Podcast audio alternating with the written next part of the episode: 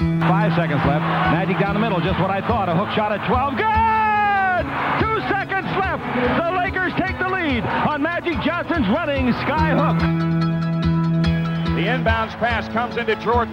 Here's Michael at the foul line. A shot on Elo. Good! The Bulls win! They win! Final seconds.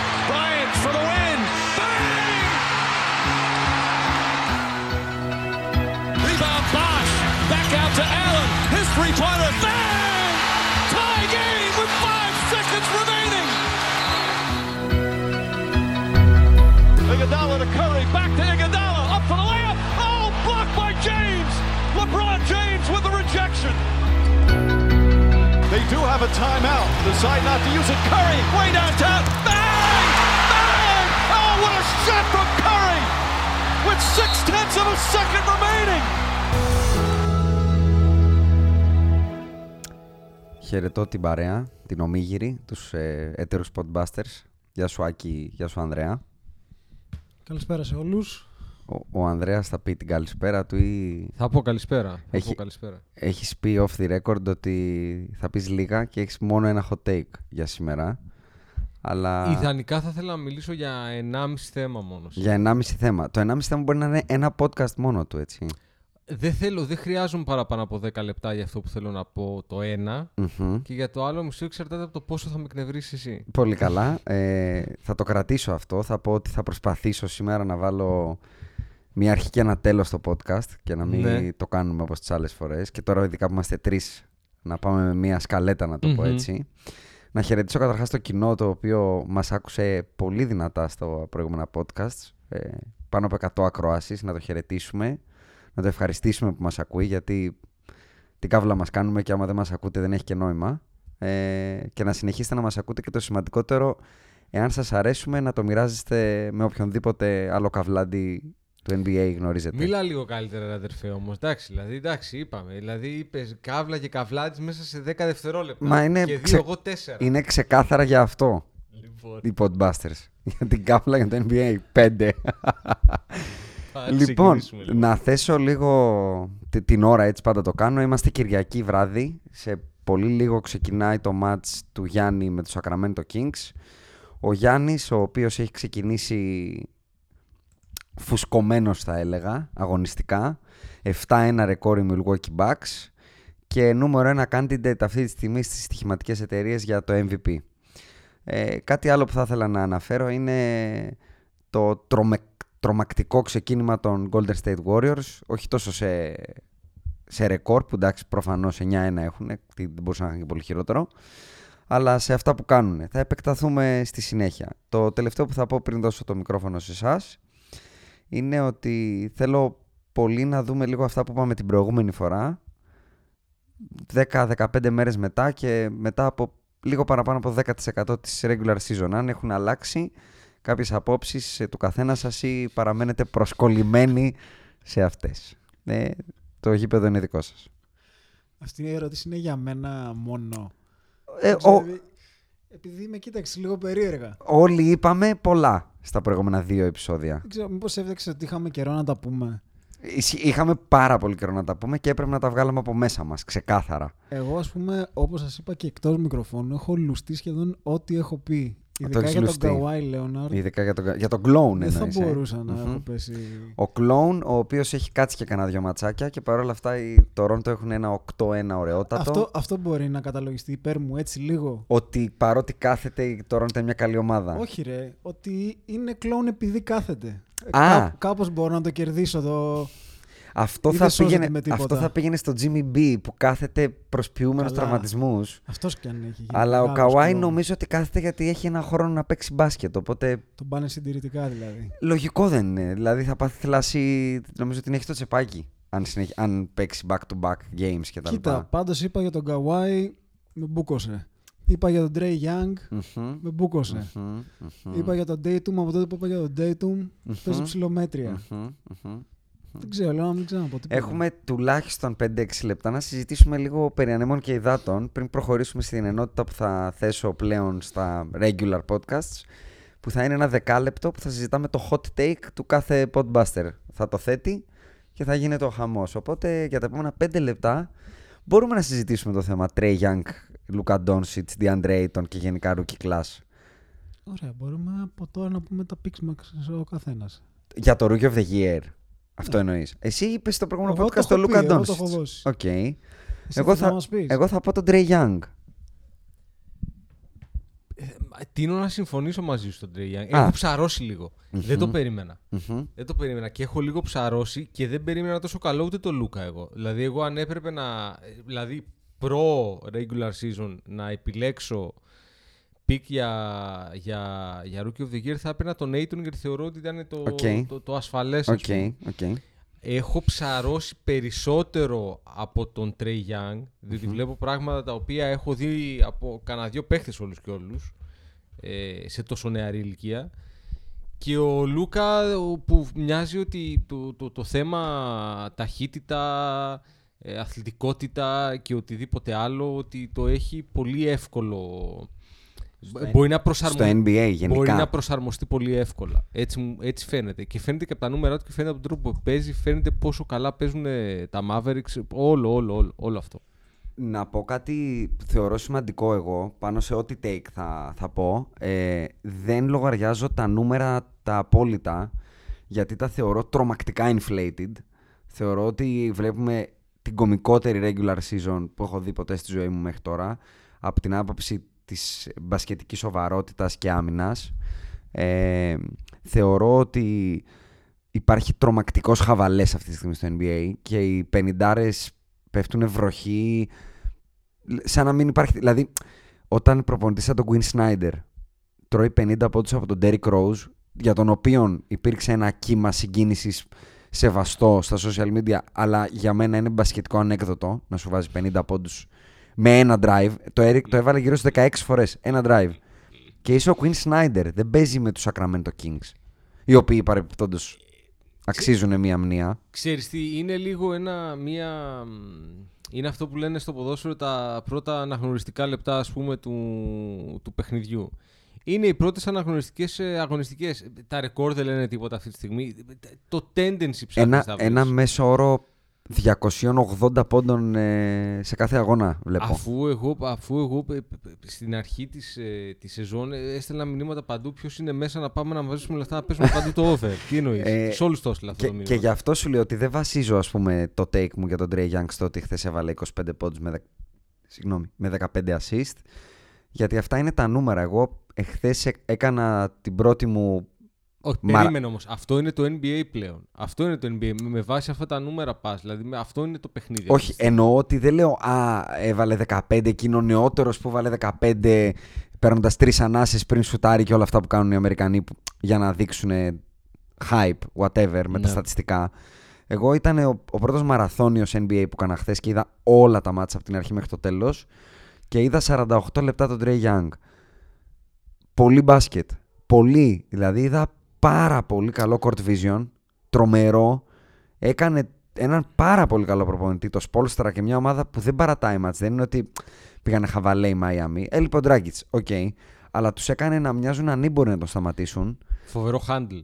Ε, Φοβερό θα handle. σου πω ότι παρότι έχει φοβερό handle, είναι ακόμα αρρώ σε αυτό. Με τους φύριξαν τέσσερις φορές ε, ε, πιαστή, να το πω έτσι. Πιαστή τρίπλα. Ναι.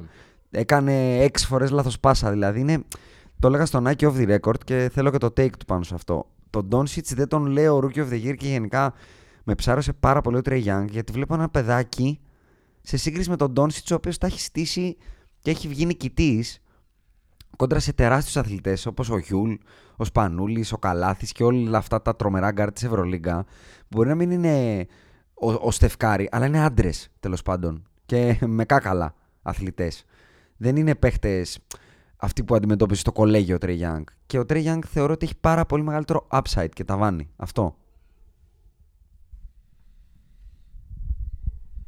Κοίτα, εμένα παραμένει το pick μου ο Λούκα γιατί θεωρώ ότι όσο να είναι αυ- δεν γίνεται να μην εκπλήσσεσαι από το γεγονός ότι καταφέρνει στο NBA να βάζει 30 πόντους ο Ντόνσιτς. Δηλαδή, καλός ο Σπανούλης και ο Γιουλ, αλλά δεν έχουν τα κορμιά που έχει ο Covington ή όλη αυτή η elite αμυντική του NBA που είναι στα μέτρα του Γιατί αυτός, ας πούμε, μπορεί να ήταν γκάρ στην Ευρώπη και να έπαιζε απέναντι με το Σπανούλη, αλλά ήταν 10 πόντους και πάνω από το Σπανούλη. Εδώ όλοι είναι στο ύψος του, όλοι είναι πιο γρήγοροι και παρόλα αυτά καταφέρνει όχι απλά να επιβιώνει.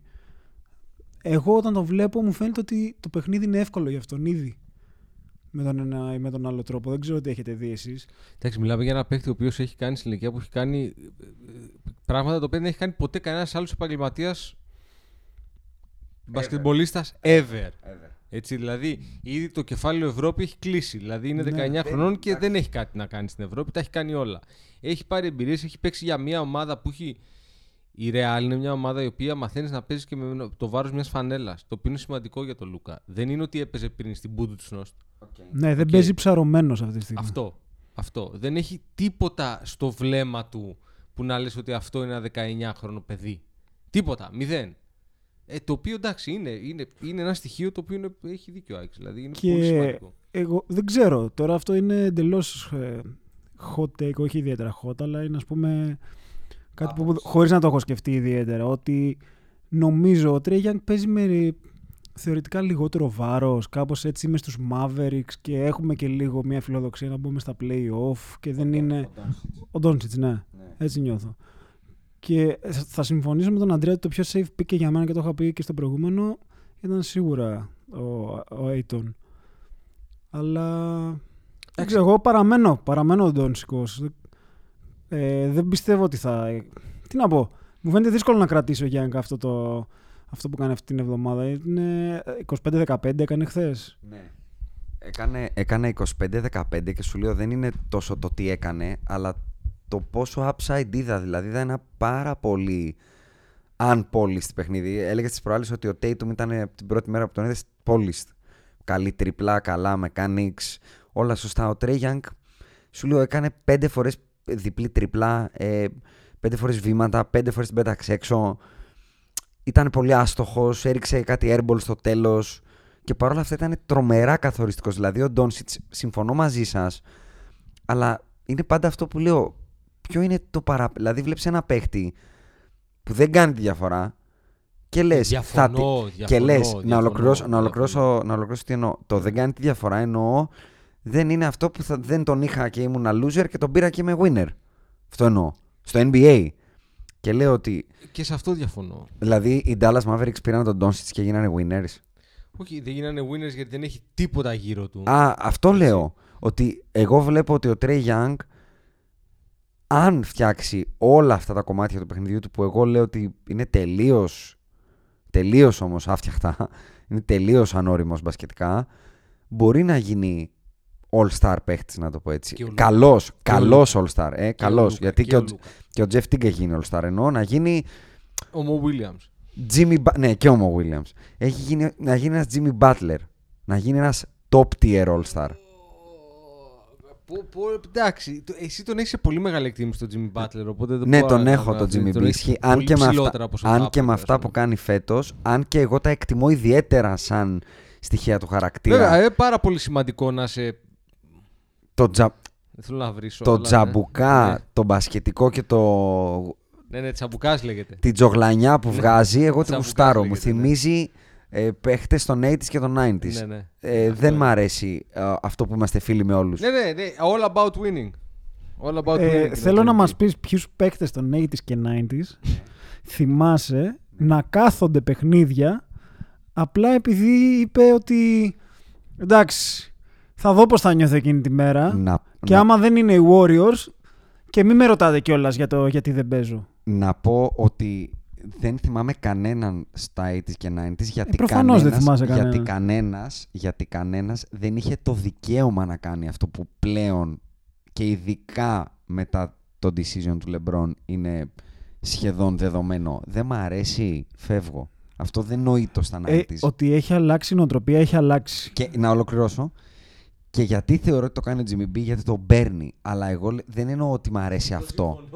Δεν, δεν, δεν εννοώ ότι μ' αρέσει αυτό που κάνει. ο- Το, δεν, ε, το κάθομαι έξω. Είναι ότι είναι έντονα verbal και abusive με τους παίκτες και το management της ομάδας επειδή απλά δεν είναι αυτό που πρέπει να είναι. Δηλαδή και ποιος το κατηγορεί; Δηλαδή εγώ είμαι ο πρώτος υποστηρικτής του Towns αλλά Ποιος βλέπει τον Downs πλέον και δεν είναι απογοητευμένος από αυτό που βλέπει; Ποιος βλέπει το Wiggins και δεν αναρωτιέται γιατί πετάξανε 25 εκατομμύρια το χρόνο πάνω σε αυτό το κεφάλι; Δηλαδή Εγώ προσωπικά δεν εκπλήσωμαι καθόλου από αυτό που βλέπω. από το Downs και το Wiggins Ναι, εννοείς; καθόλου, καθόλου. Δηλαδή μου φαίνεται τόσο αναμενόμενο. περίμενες ότι ο Towns παίχτης που ήταν μαζεμένος και κάνει 25-15 με, τα πιο, με τον πιο efficient τρόπο που γίνεται να το κάνει κάποιος να καταλήξει να λέει είμαι χαρούμενος γιατί σήμερα έκανα ένα steal και δύο block και βελτιώθηκα για το αμυντικά. Wiggins Α, αναφε... ε, Α. το λέω κυρίως, Α, για- αλλά και ο Towns δεν μου κάνει ιδιαίτερη εντύπωση γιατί β- έβλεπα πάντα πόσο μαλθακός είναι στην άμυνα οκ. και βλέποντας λίγο από την αρχή της σεζόν τη σχέση του με το Butler είναι ξεκάθαρα type B personality ας πούμε. Δεν έχει καθόλου κακάλα, τίποτα, μηδέν. Δεν είναι αλφα mail δηλαδή λες. Με Ε, τίποτα. Καλά, αυτό αποδεικνύεται. Δηλαδή πρέπει ο άλλος να είναι εκτός δωδεκάδας για να- και, αν- και, σε αυτό, και σε αυτό ο Derrick Rose, ρε παιδιά. Έριξε 31 σου τον Derrick Rose. Ισχύει. Ε, εγώ ξαναλέω είμαι τεράστιος ε, θειασότης των skills του Towns αλλά τρομερός είναι. Ο Στις Jimmy, είναι B, τρομερός. ο Jimmy B για μένα ε, κάνει αυτό που όλοι θα κάνανε. Δηλαδή, είναι όποιος έχει διαβάσει δύο βιβλία στη ζωή του από το, για το μπάσκετ 80s και 90s και ιστορίες, ξέρει τι τραμπουκισμό έριχνε ο Τζόρνταν στις προπονήσεις και στους συμπαίκτες του, πώς τους έκοβε το μπάσκετ εν μία νυχτή. Το ίδιο έκανε ο Magic και τους έριχνε τις μπάλες στα κεφάλια μέχρι να μάθουν να πιάνουν την μπάλα. Τους έβριζε, τους έστελνε, πήγαινε στο Jimmy Bass και απαιτούσε ε, trade. Τι, γιατί μου γουρλώνεις τα μάτια κύριε; Έχει διώξει προπονητή εν μία νυχτή. Διότι για να καταλάβω τώρα, εσύ μου βάζεις τον Jimmy Butler στην ίδια κατηγορία ο, ο, ο Magic, ο Bird και ο Jordan. Η δική σου λεγόμενη Αγία Τριάδα Ναι, ήταν περίπου, ναι, και δεν θέλω να πω λίγο, ναι. θα πω 15.000 φορές καλύτερη από τον Jimmy Θα Butler. συνεχίσω σαν την παίκτη. ονοματολογία. Ενδεχομένως τότε. και λίγο παραπάνω. Θα συνεχίσω την ονοματολογία. Δηλαδή, ενδεχομένως το 15.000 είναι λίγο. Ανέφερα τους τρεις γιατί Ναι. είναι οι καλύτεροι. Ναι. Το ίδιο έκανε ο Drexler, ο Charles Barkley, ο Dominic Wilkins. 10.000 φορές Ο παραπάνω καλύτερη. οποιοσδήποτε- Ναι. Ο οποιοδήποτε καλύτερος παίκτης της ομάδας του έκανε αυτό το πράγμα. Ναι, ε, ε, πρόσεξε να δεις. Ο Jimmy B δεν είμαι σίγουρος ότι είναι ο καλύτερος. Εντάξει, ο, Ο ο, Jimmy B είναι Towns φα- δεν είναι alpha. male. Ο Towns ξέρεις ποιο μου θυμίζει. Τι; Διάβαζες, διαβάζατε Λούκυ Λουκ όταν ήσασταν Βέβαια. μικροί. Ο Άβερελ. Α, Είναι ο Άβερελ. α, είναι ο Άβερελ. Είναι ο Άβερελ. Τον είναι βάφτισες. φοβερό. είναι, είναι, δεν είναι καν. Δεν, δεν είναι ότι δεν είναι alpha male. Είναι, ούτε- δεν είναι beta mail. Είναι τριτοτέταρτος. Δηλαδή δεν είναι. δεν Ε, είναι- πα- ε, είσαι βαφτιστής, είναι το δεύτερο. Μετά τον Glon Westbrook κατοχυρώνεται ο Averell Towns. Ναι, Άβερελ Towns, Ε, θα το πω. το ναι, κατοχυρω- να σου πω το κάτι. κλείνω. Έχει όλο το ταλέντο του κόσμου. Είναι arguable για μένα μαζί με τον Davis οι δύο πιο ταλαντούχοι παίχτες στο NBA. Και για μένα. Ωραία. Και για μένα. Και στην άμυνα δεν το συζητάμε. Είναι τραγέλαφος. Έτσι. Δηλαδή Πλέον είναι... βελτιώθηκε. είναι... Σύμφωνα με δικές του δηλώσεις. Ναι, φοβερός. Οκ. Είναι, είναι πραγματικά. Είναι ε, ο, χαρούμενος. ε, ο ρυθμός με τον οποίο πηδάει στην προσποίηση Ναι. είναι δηλαδή εντάξει, Δεν θα του κάνω διαφωνήσω. προσποίηση κι εγώ. Απλά να ολοκληρώσω για τον Butler, τον αδικεί, γιατί εγώ θεωρώ ότι αν εξαιρέσεις τις πέντε καλύτερες ομάδες του NBA αυτή τη στιγμή, ίσως Μμ. και λιγότερες, Μμ. ήταν franchise σε οποιαδήποτε άλλη από τις 25. Δηλαδή δεν Θες να ήταν, τις πάρουμε τώρα μία-μία; δεν ήταν franchise στο Golden State. Μμμ, οκ.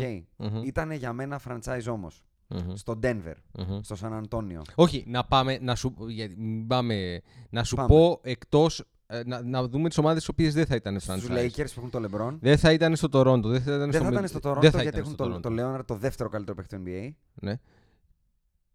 Άντε, στους Το- πέντε. Στους πέντε, στους Λοιπόν, πέντε. Δεν θα ήταν στο Milwaukee, δεν θα ήταν, Στο Milwaukee 3, οκ. δεν θα ήταν στο Milwaukee όχι, Ναι, δεν θα ήταν στους Sixers, 4. ε, δεν θα ήταν στο Golden State, Πέντε, το, το έβαλα. Golden State Α. Lakers, ε, Sixers, Bucks και Μμμ. Toronto. δεν θα Πέντε. ήταν στην Oklahoma, Όχι. δεν θα ήταν στην Oklahoma. Εντάξει. Δεν, Δεν θα ήταν στην- γιατί είναι ο Ε, Με clone. τρελαίνεις τώρα. Γιατί δηλαδή, είναι ο ε, clone. ε, ε, ε, εγώ τον λέω απαταιώνα τον άλλο, αλλά δεν θα ήταν στην Oklahoma. Γιατί Τι να είναι κάνω; ο clone. Δεν θα ήταν στο Houston. Πόσες έχουμε φτάσει, έχουμε φτάσει στις Εφτά. 10. Εφτά. Έχουμε φτάσει στις 10. Ποιες 7. Εφτά Πότε, και- πώς ε, έμαθες να περίμενε, μετράς; Περίμενε ρε φίλε. Golden State, Lakers, Houston, Toronto 4, ε, Oklahoma Sixers, πέντε. Bucks και Oklahoma 7. 8 είναι αυτό. Pelicans 9. Μου έχεις βάλει κάποιες ομάδες τις οποίες εγώ δεν θεωρώ ότι έχουν καλύτερο παίχτη από αυτόν. Συγγνώμη. Παίρνουν μία. Σου είπα μία. Ποια; Σου είπα. Ποια, ποια, ποια, Και ξαναπες η τι. Οκλαχώμα δεν έχει Η καλύτερο. Οκλαχώμα παίκτη. δεν έχει καλύτερο Όχι. παίκτη. Δεν έχει καλύτερο Ποτέ. από τον Jimmy Butler. Ποτέ δεν είναι καλύτερος ο Westbrook από τον Jimmy Butler. Για Όχι, μένα. για μένα και ο George είναι καλύτερος από τον Jimmy Butler. Ωραία, για μένα. ε, τη δική μου γνώμη. Ναι. λέω. Δεν είναι καλύτερος. Μάλιστα. Ποια άλλη ομάδα σου βάλα που δεν έχει καλύτερο παίκτη από τον Jimmy Butler; Αυτή τη στιγμή. Γιατί είσαι ικανός να μου πεις και τον Golden State. Όχι. Είσαι ικανός να φτάσεις σε αυτό το Όχι, σημείο. όχι, και όχι δεν τον έχω Golden State. καταλάβει γιατί αυτός ο Όχι τον έρωτας. Με ποιον; Θες, θες, τον δηλαδή, Jimmy Butler. να το κάνουμε λίγο, θέλω να το παίξω λίγο ψυχολόγος. Αυτός ο έρωτας πού πηγάζει. Με τον Jimmy Butler. γιατί είναι αψυχολόγητος εντελώς. Γιατί θ- μου, μου θυμίζει Είναι ακριβώς- ένας μου θυ- παίχτης του 8. Είναι ο παίχτης, είναι το NBA που μου λείπει. Είναι η απάντηση. Τι ξύλο θε, τι θες ακριβώς; Να είναι το Τραμπουκισμό. σπορ αντρικό, Να είναι το αν- αντρικό το σπορ. Θες ναι. τραμπουκισμό. Όχι, θέλω αντρικό σπορ. Θέλω έναν άνθρωπο που αρνείται να χάσει. Έστω Μα και με στην συγχωρείς, προπόνηση. πότε κέρδισες στη ζωή του; Το, ε, δεν μιλάω να κερδίσει τον τίτλο. Αρνείται Να, να, να κερδίσει χάσει. κάτι, θα πω εγώ. Κάνει τα πάντα. Τα πάντα για να Αχα. κερδίσει. Με τον όποιον τρόπο μπορεί. Μμμ, Όσο μπορεί. Μμμ. Μπορεί να παίξει Ο 8, Butler. παίζει 9. Το γεγονός ότι έχει κάνει την ομάδα μπουρδέλο, δηλαδή Καλά την είναι έκανε. μέσα, από τα, πρα- Κα- μέσα στα καλώς την πράγματα έκανε. που κάνεις για να κερδίσεις. Καλώς την έκανε. Δηλαδή, στο μπάσκετ του 2018 θεωρείς Θες να το πω ότι ο αμερικάνικα. τρόπος. Περίμενε. Θεωρείς ότι στο μπάσκετ του 2018 ο τρόπος για να κάνεις την Δεν ομάδα μίλησα να για το παίξεις καλά. 2018. Ε, ναι, αλλά 2018 έχουμε. Δεν με 19 αφορά. για την ακρίβεια. Δε- Είναι παίκτης εκτός της εποχής του. Αυτό δεν σημαίνει ότι δεν τον λατρεύω. Ναι, αλλά γιατί; Σου απαντώ. Θα σου το πω αμερικάνικα. θα Είναι, πήγαινα, είναι το απόλυτο πήγαινα- beige, είναι το χρώμα beige σε ένα θα παίκτη. πήγαινα στον πόλεμο any given day μαζί του. Θα ήθελα να είμαι δίπλα του στο χαντάκωμα. Με τον Jimmy B. Ναι, ναι, ο οποίος από θέλει, να όποιον- πά- ο οποίος θέλει να πάει να γιολάρει στο LA και στη Νέα Υόρκη. Αυτό το λες εσύ. Είναι... Όχι, το είπε Αυτό ο το ίδιος. λες εσύ. Το Εγώ είπε ο σου έχω ίδιος πει τι- όταν είπε ότι I'm all about winning Ναι. και τα destinations που διάλεξε. Να σου πω, ο ήτανε Λεμπρό- ο οι Λεμπρόν Nets, είναι οι all about Clippers. winning. Ο LeBro- Εσύ θεωρείς ότι δεν είναι; Γιατί πήγες στους Lakers; Γιατί θα έμενε στο Cleveland. Ε, Δεν να, μου στο απαντάς. να σου το πω και Δεν μου διαφορετικά. απαντάς. Με το νεανικό core και το Ναι. cap space των Lakers Ναι. έχει περισσότερες πιθανότητες να κερδίσει από ό,τι στο Cleveland; Με τον Kawhi Leonard στους Clippers έχει περισσότερες Ο Kawhi Leonard είναι σαφές πλέον ότι δεν έχει καμία διάθεση να παίξει με τον LeBron. Όχι, όχι. Δεν άκουσες τι είπα. Ναι. Καθόλου. Ναι, Ο Jimmy Butler έχει Ναι. πιθανότητες να κερδίσει με τον Kawhi στους Clippers; όχι για μένα. Εγώ στο είπα και στο προηγούμενο podcast, το ξαναλέω. Ναι. Το Jimmy Butler Leonard είναι πάνω από τους Lakers. Ό,τι και να κάνουν οι Lakers. στο Μα εγώ free δεν agency. μίλησα για τους Lakers. Άμα. Ο, ο, συγγνώμη, αν ο Jimmy B λοιπόν μου λες Μμμ. ότι θέλει να πάει να κάνει campaign campaign στο LA. Ναι, ναι, να γιολάρει θέλει. Είναι Εγώ σαφέ σου λέω ότι θέλει να πάει στην ομάδα του Jerry West. Και να σου πω, Kawhi. γιατί δεν είπε να πάει. Δηλαδή, αν, αν, αν ο Jimmy Butler πήγαινε φέτος Ναι, στη Φιλαδέλφια, ναι. η Φιλαδέλφια έβγαινε πρώτη στην Ανατολή, πήγαινε Τι στου θα τελικού. έδινε η Φιλαδέλφια για να πάρει τον Jimmy Butler; Μια Περισσότερα κάλτσα. από ότι τι έχει να δώσει. Οι Nets τι θα δώσουν. Τι εννοείς; Τι θα δώσουν. Τίποτα. Α, η Φιλαδέλφια έχει να δώσει κάτι. Οι Nets δεν έχουν να δώσουν τίποτα. Όχι. Όλοι έχουν να δώσουν κάτι. Ναι. Κανείς δεν δίνει τίποτα όμως. Ναι, όχι. Λέω, επειδή είπε τα destinations σου ήταν οι Nets, Ναι. που είναι το απόλυτο τίποτα σαν ομάδα. Αυτό το λες εσύ. Ναι. Περίμενε, Ναι. περίμενε, περίμενε. Ναι. Τι έχουν οι Nets αυτή τη στιγμή; Πολύ καλό young core. Υπάρχει παίχτης στους Nets, ο οποίος όντας τρίτος παίχτης σε μια ομάδα, μπορεί αυτή η ομάδα να πάρει πρωτάθλημα; Όχι. Άμπρα. Υπάρχει στους Lakers. Ναι. Μη μου- Εάν μου πεις τον Brandon Ingram, θα αφήσω το μικρόφωνο και θα φύγω. Πολόνζο. Δεν θα μπορούσε να είναι τρίτος, Τρίτος. παίχτης σε μια ομάδα που θα πάρει Αυτή, πρωτάθλημα; μιλάμε για αυτή τη στιγμή. Όχι, Σήμερα. αυτή τη στιγμή. Α, να γίνει. Μα, να- γιατί και ο Butler φέτος πάει να κερδίσει; Εγώ Να σου λέω να γίνει. γίνει. Να γι- Ναι, ο Τζάρετ Allen. Ο Τζάρετ Ναι, ναι, Άλεν. ναι, ναι. Τρίτος παίχτης σε μια ομάδα Ναι, που παίρνει ναι. πρωτάθλημα. Είναι καλύτερος του Clint Capella, ο οποίος είναι τρίτος καλύτερος στους Rockets. Δεν θα πάρουν πρωτάθλημα. Ε, Ε, οι Rockets πέρσι- είναι 2-5. πέρσι θα ήταν στο τελικό 2-7. του NBA με τρίτο καλύτερο παίχτη, τον, τον Clint Capella. Ναι, αλλά τώρα πληρώθηκε. Ο, ο Τζάρετ Allen είναι ακόμα στο rookie contract. Και για να κλείσουμε το take, για να μην ακρηγορήσουμε, γιατί έχω πει θα βάλω σκαλέτα και δεν θα ξεφύγουμε από Ναι, αυτό. ναι, ναι. Ο Jimmy Butler, Ναι. ξαναλέω, είναι Είσαι το απα- NBA τρελός. που μου λείπει. Εντάξει. Δεν μ' αρέσει να βλέπω παίχτες οι οποίοι είναι φίλοι με όλους, δεν λένε κακό, κακή κουβέντα για κανέναν και δεν εκφράζουν τη γνώμη τους. Αυτό την εκφράζει και σε όποιον αρέσει. Κι αν σας αρέσει. Ναι, η θα διαφορά που λέω εγώ είναι ότι δεν θεωρώ ότι εκφράζει τη γνώμη του. Απλά θεωρώ ότι είναι ένας παρτάκιας Okay. που θέλει απλά να γιολάρει. Εμένα αυτό μου βγάζει. Εγώ για- Δεν μου βγάζει τον τύπο τον, με τα κάκαλα ο οποίος θα βγει. Καταρχήν δεν είναι αυτός ο παίκτης. Μέχρι Τι τώρα να κάνουμε τώρα; αγωνιστικά είναι. Πήρε μια ομάδα που δεν έχει περάσει ούτε έξω από τα playoffs Ναι. και την έβαλε στα playoffs. Αυτός την έβαλε στα playoffs. Αυτός μόνος Αυ- του. Μόνος του. Μόνος του. Τους- δεν, Μόνος δεν μπορώ. Δεν, πώς Μπορώ, την να έβαλε σου, μπορώ να μόνος σου του, βρω το μωρέ. ρεκόρ της Μινεσότα πριν το Jimmy Butler. Όταν ήταν στο rookie contra, όταν ήταν στην πρώτη του χρονιά ο Towns. Την ακριβώς προηγούμενη, ρε. Την πρώτη του χρονιά ήταν ο Towns την προηγούμενη χρονιά. Πριν πάει ο Butler. Πέρσι δεν πήγε Rookie ο ήταν. Butler. Ναι. Rookie ήταν ο Towns όταν πήγε. ε, Τη δεύτερη χρονιά του Καρλ Άντονι Towns μου, πήγε. Τι με νοιάζει εμένα ποτέ ήταν. Θες να σου πω Μινεσότα κόντρα. Ε, ρεκόρ. Όχι, γιατί έχει μια σημασία το γεγονός Πώς; ότι πήγε σε μια ομάδα στην Ναι. οποία μετά Ναι. ήταν η δεύτερη χρονιά του Towns. Είχαν πάρει και τον Jeff Teague, ο οποίος ήταν ένας playmaker, ο οποίος είχε πάει την Ατλάντα πρώτη στην Ανατολή. Μάλιστα. Είχαν πάρει κάποιους παίχτες. Μάλιστα. Δεν πήγε απλά αυτός μόνος του. Πήρε, έβγαλε μπροστά τα μεγάλα, όπως λες και εσύ, κάκαλα Πρώτον. και είπε: Δείτε τα. Πρώτον, πρώτον, επειδή θέλω να το επιβεβαιώσω, δεν πήγε στην δεύτερη χρονιά του Towns, πήγε στην τρίτη.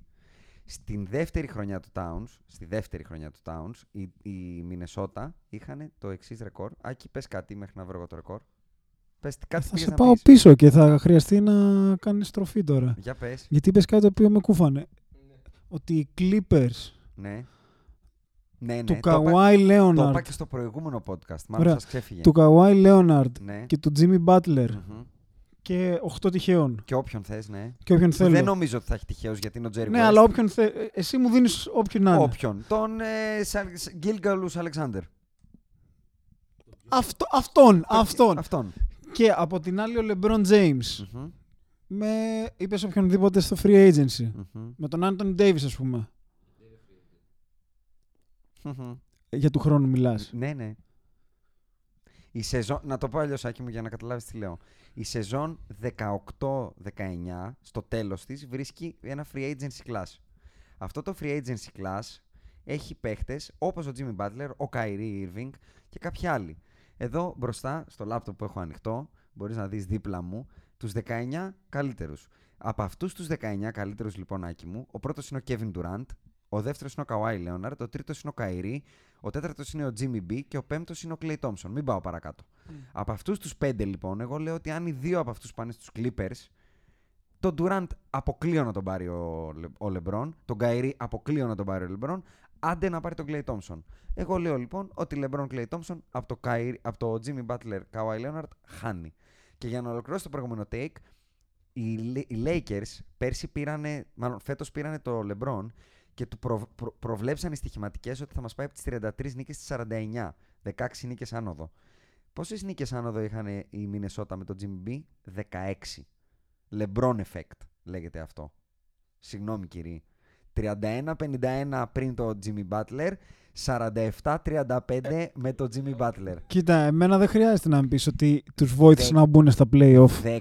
Αλλά αν θεωρείς 16. ότι είναι επίπεδου LeBron Όχι, James. Α, δεν είναι. Εντάξει, εντάξει, εντάξει. Αυτό. Είπα LeBron effect. Εντάξει. Ότι ο- αυτό που η στοιχηματική περιμένει να το κάνει ο LeBron, το έκανε ο Jimmy Butler. Επίσης την ερώτησή σου αν ο LeBron είναι all about winning. Ναι. Είναι διαφορετικό όταν έχεις πάρει 3-4 πρωταθλήματα και μετά Σεβαστό. λες ας το δοκιμάσω και αυτό γιατί Σεβαστό. έχω και άλλα benefits να πάω εκεί πέρα. Σεβαστό. Και άλλο ένας παίκτης που δεν έχει κάνει τίποτα στην καριέρα του. Σεβαστά. Σεβαστά όλα. Αυτό. Όλα.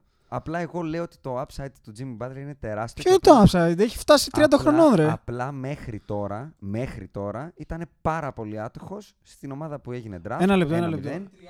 Ένα λεπτό ρε. Ε, Τι upside έχει ο Jimmy Butler; Τι εννοείς, να πάρει πρωτάθλημα. Άρα όχι ως παίκτης, ως καριέρα μιλάμε ναι, αυτή τη ναι, στιγμή. ναι, ναι. Είναι κατα... Η καριέρα του έχει ε, ανατιναχτεί από τις ομάδες που τούλαχαν. Τούλαχαν. Τούλαχαν, ναι. Έγινε Εντάξει. trade στο Σικάγο. Οκ. Αυτό, αυτό το, το, το, Ε, κατα- όχι, όχι, καταχιόλα όχι, δεν παιχτών. έγινε trade στο Σικάγο. Ε, στο draft Σικάγο είπα, draft, έγινε συγγνώμη. draft στο Σικάγο Ναι. και τους έκανε μπουρδέλο στα αποδητήρια και μετά τον, τον διώξανε κακήν κακό, θα σου θυμίσω. Καλά τους έκανε. Ε, καλά τους έκανε. Ε, εντάξει, ε, εκεί τελειώνει η κουβέντα όμως. Άμα είσαι ο τύπος ο καλά τους έκανε επειδή τους έκανε μπουρδέλο τα, απο- τα αποδητήρια. Ε, δεν μπορώ όμως, δεν μπορώ να συζητήσουμε έτσι. Α κλείσουμε το hot take γιατί αυτό θα μας απασχολήσει και του χρόνου. Και ας κρατήσουμε ότι όπου πάει ο Jimmy Butler η ομάδα θα γίνει καλύτερη. Όπου και να πάει. Χαίρομαι πολύ αν πάει στους Nets. Όπου. Προφανώς θα γίνει Όπου. καλύτερη. Όπου. Προφανώς όπου. είναι ένας καλός παίκτης. Ανάλογα τι θα δώσει η άλλη ομάδα. Όπου. Εντάξει. Και ό,τι και να δώσει. Μα προφανώς η ομάδα θα γίνει καλύτερη. Δεν είπαμε ότι είναι άχρηστος. Είναι καλύτερος του Kyrie Irving. Που κάποιοι τον έχουν πολύ ψηλά. Εγώ και θα, φέτος σε παίζει, αυτό θα συμφωνήσω. Και φέτος παίζει γιατί κοντεύουμε μισή ώρα podcast και ακόμα δεν Όχι, έχουμε εγώ θα, hot συ- take. στο, στο θέμα με τον Καϊρή, εγώ συμφωνώ Άσε με να 100%. θέσω το hot take λοιπόν. Ναι. Το δικό μου hot take είναι αυτό. Ναι. Το hot take μου λοιπόν είναι ε, βασικά ο τίτλος του λέγεται Brandon Ingram Jalen Brown Αλλά έτσι όπως ήρθε η κουβέντα είναι ένα γενικό hot take ότι με έχει κουράσει πάρα πολύ το overhype του οργανισμού NBA σε πάρα πολλά ζητήματα. Ένα εκ των οποίων είναι και ο κάθε νέος παίχτης που έβαλε 40 πόντους, 32 rebound, 92 κλεψίματα νεότερος και πριν κόψει τα νύχια του από τον Τζόρνταν. Αυτό όλο το, η λογική των στατιστικών του first to do it τέλος πάντων. Και θα το πω αυτό και θέλω πολύ να ακούσω τη γνώμη σας. Ένα hype, ας πούμε, για μένα πήρανε τρομερό πέρσι οι Celtic γιατί κάνανε ένα overachieve και κατά μία έννοια δικαιολογημένα. Ένα hype έχει πάρει ο Καϊρή γιατί πήγε συμπαίκτη του Λεμπρόν και κατέληξε να πάρει το πρωτάθλημα. Φέτος επανήλθε στους Celtics, δεν βλέπω καμία διαφορά. Μην πω ότι ψάχνονται κιόλας με τον Καϊρή μέσα. Ο Brandon Ingram τον βλέπω ακόμα και σήμερα σε post του Lebron ότι he's the new king, he's coming και δεν ξέρω εγώ τι. Μόνο κακό μυαλό βλέπω και καμία μπασκετική βελτίωση.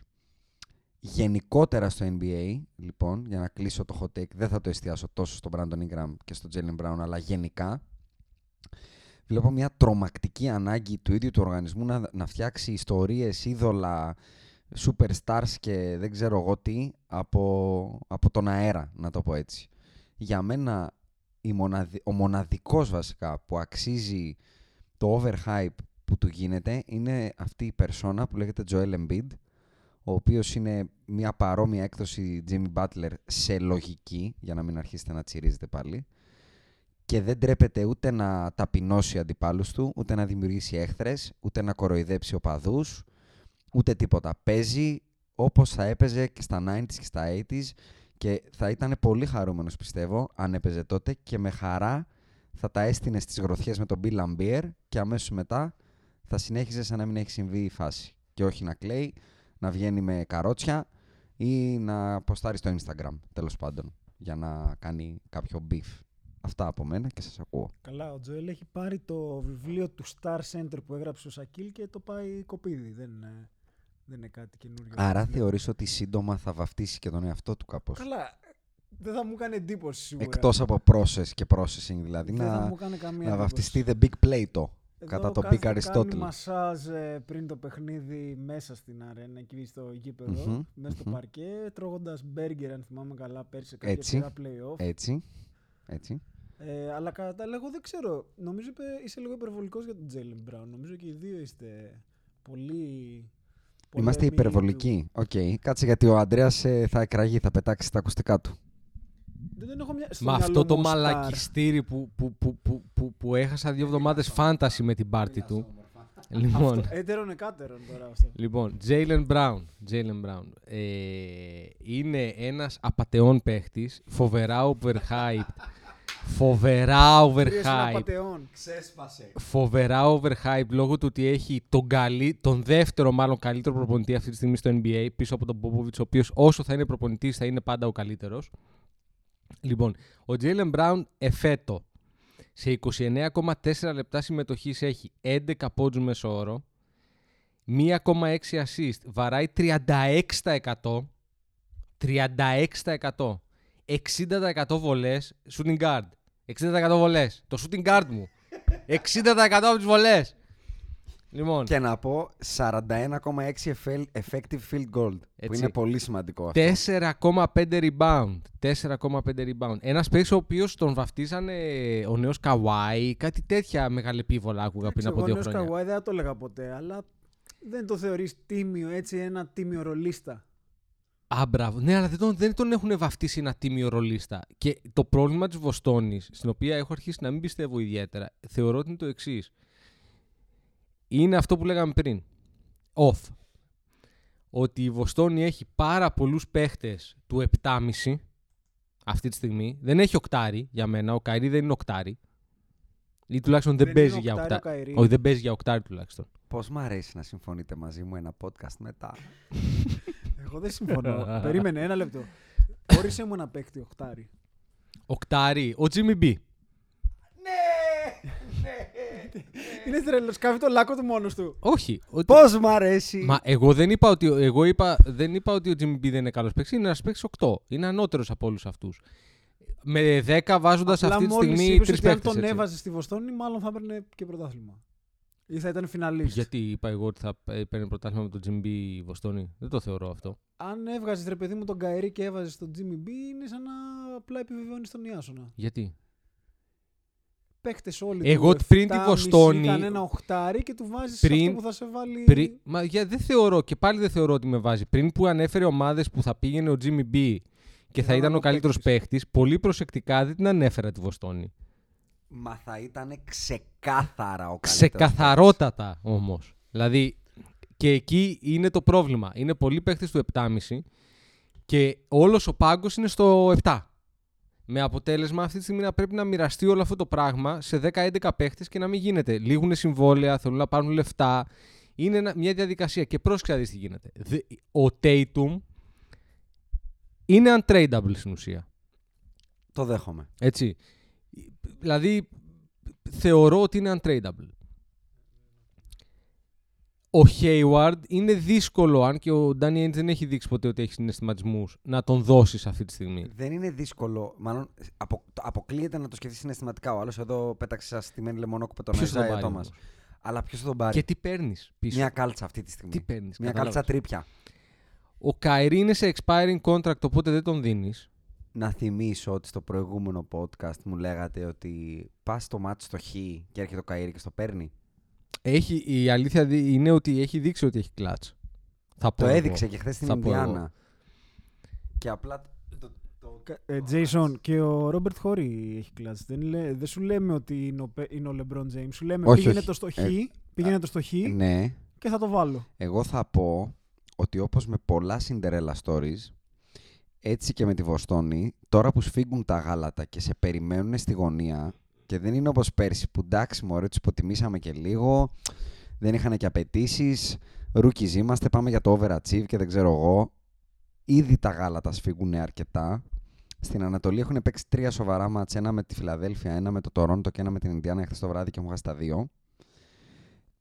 Δεν θα σου κρύψω ότι εχθές ο κάκιστος Ολαντίπο, ήταν κάκιστος ο Ολαντίπο, τα έστησε με τον Καϊρή και δεν μπορώ να σου πω ότι δεν είναι αυτή τη στιγμή προτιμότερο, όχι καλύτερος, προτιμότερος του Καϊρή, γιατί κάνει και πολλές δουλειές παραπάνω από τον Καϊρή στο παρκέ.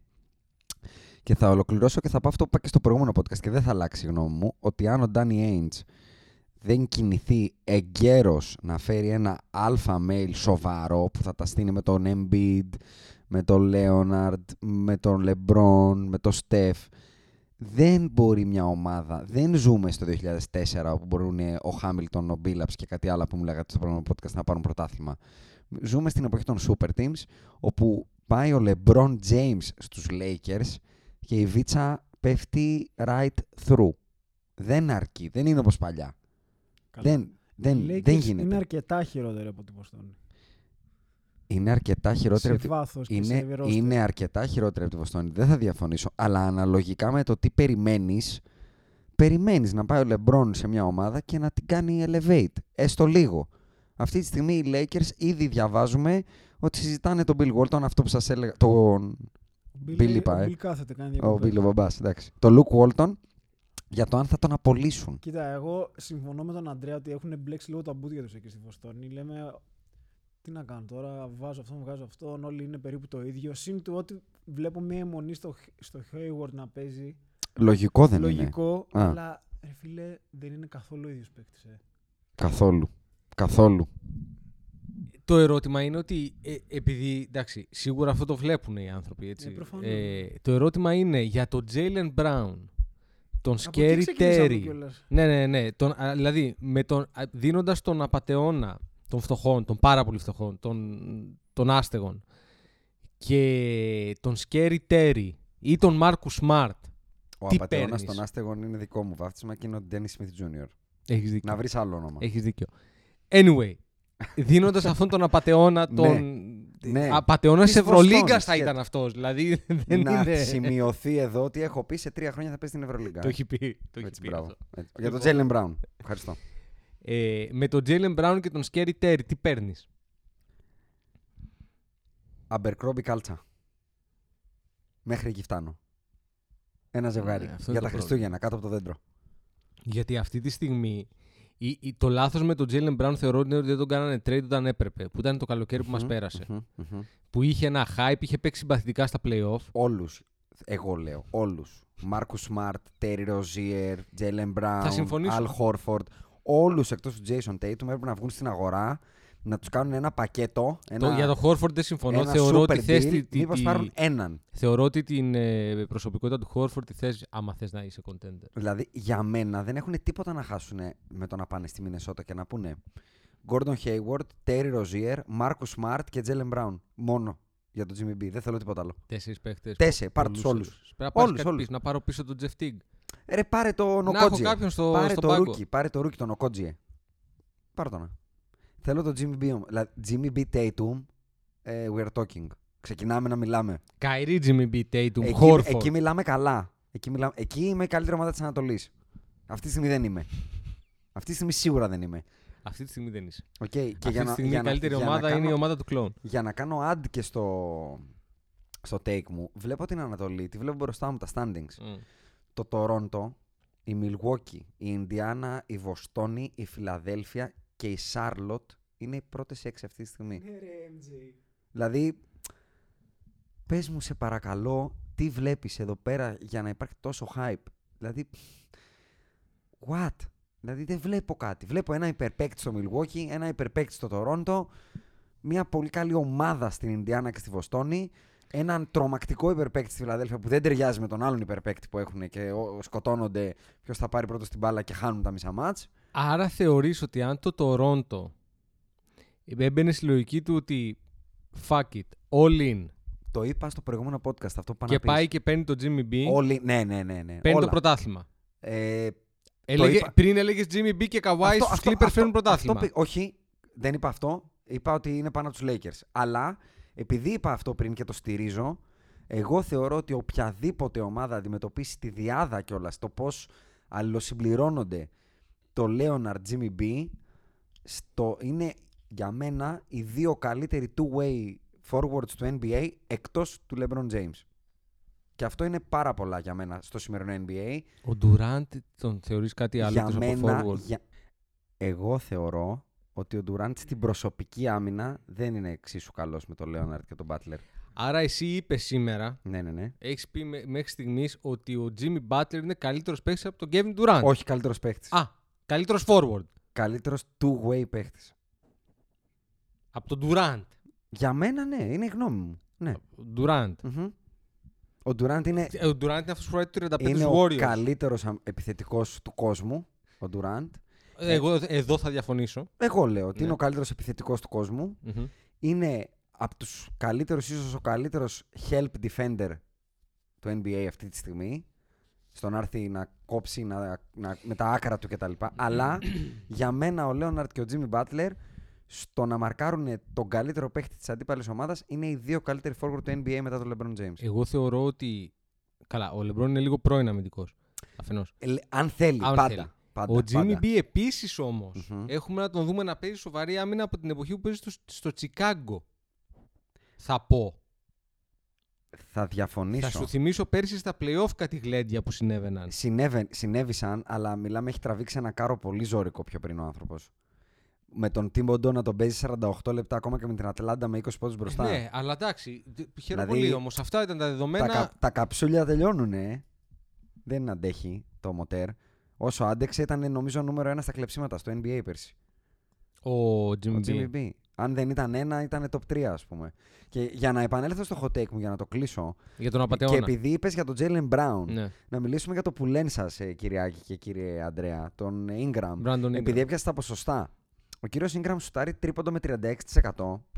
Effect- Effective field goal ε, 47% και βολές 65%. ναι. Έχει 4,5 rebound, 0,8 assist, 2,8 λάθη και 15 πόντους σε 30 λεπτά. Είμαι believer ακόμα, θα πω. Third season είναι πλέον. Είμαι believer.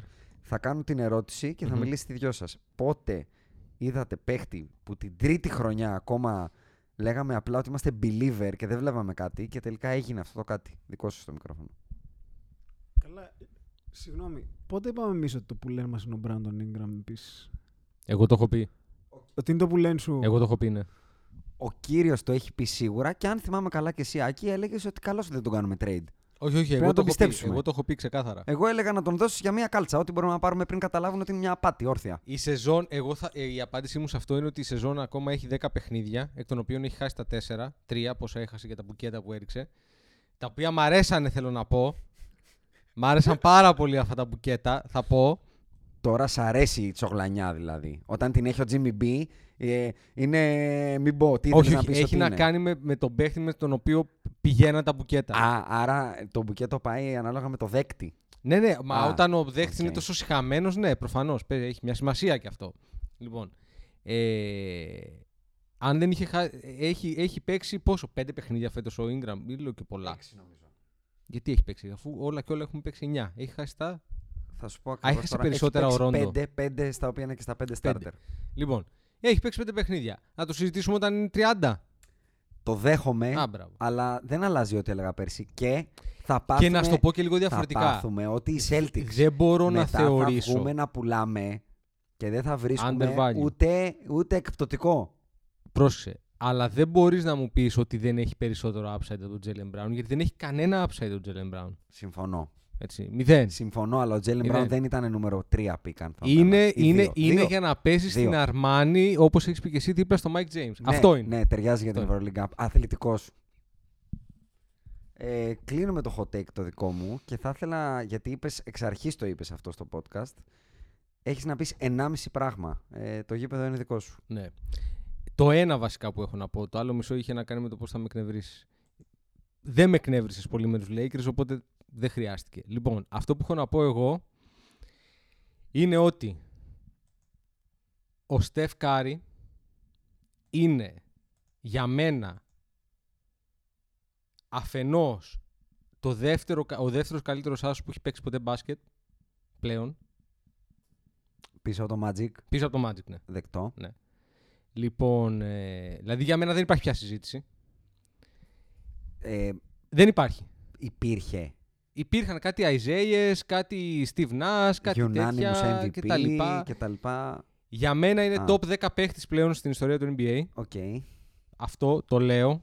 Τον έχω στη θέση νούμερο 10 αυτή τη στιγμή και θεωρώ ότι μπορεί να ανέβει τρεις θέσεις φέτος. Αν πάρει πρωτάθλημα και πάρει το MVP. Που θεωρώ ότι θα το πάρει. Το έχεις τζογάρει, ε. Το έχω τζογάρει. ναι. το τζόγαρα στο 19 προς 1. Δεν γινότανε. Δεν γινότανε. Ληστεία. Ληστεία μεταφώνου. Λοιπόν, και τρίτον, ε, θεωρώ ότι είναι ο καλύτερος επιθετικά παίχτης της τελευταίας δεκαετίας. Καλύτερος από τον Durant. Καλύτερος από τον Durant. Δηλαδή, αν είχες μία επίθεση να δώσεις, Αυτή τη στιγμή, ναι, εύκολα. Αυτή τη στιγμή, έτσι όπως έχει ορομάσει το παιχνίδι του Στεφ, αυτά που κάνει φέτος, ο τρόπος με τον οποίο κάνει drive ο Στεφ φέτος, είναι κάτι καινούριο. Πάντα έκανε drive, αλλά ο τρόπος με τον οποίο μπαίνει πλέον στη ρακέτα τους έχει αποσυντονίσει όλους. Διότι τι κάνει, μπαίνει στη ρακέτα γιατί αναγκάζεσαι να βγεις έξω. Σε περνάει. Δηλαδή, του- Πάρα πολύ εύκολο αυτό. Πάει στη ρακέτα, αποφασίζει ότι τελικά δεν θέλει να σουτάρει. Και τη δίνει σε κάποιον άλλον και ταυτόχρονα πάλι τρέχει με πίσω βήματα έξω και βαράει τρίποντο. Ο τύπος φέτος και πώς γίνεται να μην είναι ο καλύτερος επιθετικά παίχτης όταν αυτή τη στιγμή έχει μέσο όρο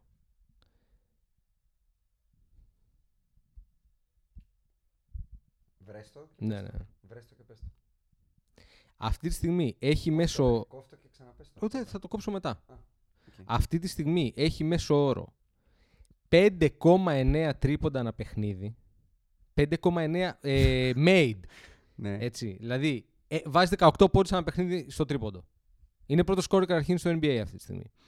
Και σουτάρει from the field, άσε ότι σουτάρει 51% από το τρίποντο, το οποίο είναι, δεν είναι απλά εξωπραγματικό. Θες να σε βοηθήσω με κάτι σύντομο και analytics κιόλας που Ναι. μου αρέσουν περισσότερο Ναι. από τα απλά Το στατιστικά. true shooting του πόσο είναι; Αυτή τη στιγμή, μάλλον να το πω αλλιώς, κανείς παίχτης στην ιστορία του NBA δεν είχε ποτέ κάτι καλύτερο από 66% True shooting. true shooting percentage. Και θα με- ήταν, με- φαντάζομαι, κάποιος forward. Με πάνω από 20 πόντους. Μπράβο. Εντάξει, γιατί με 5 κάποιος είχε. Έχει 32,5 Ο μέσο όρο. Στεφ αυτή τη στιγμή έχει 32,5 με true shooting 71,5. Ε, δεν γίνονται αυτά.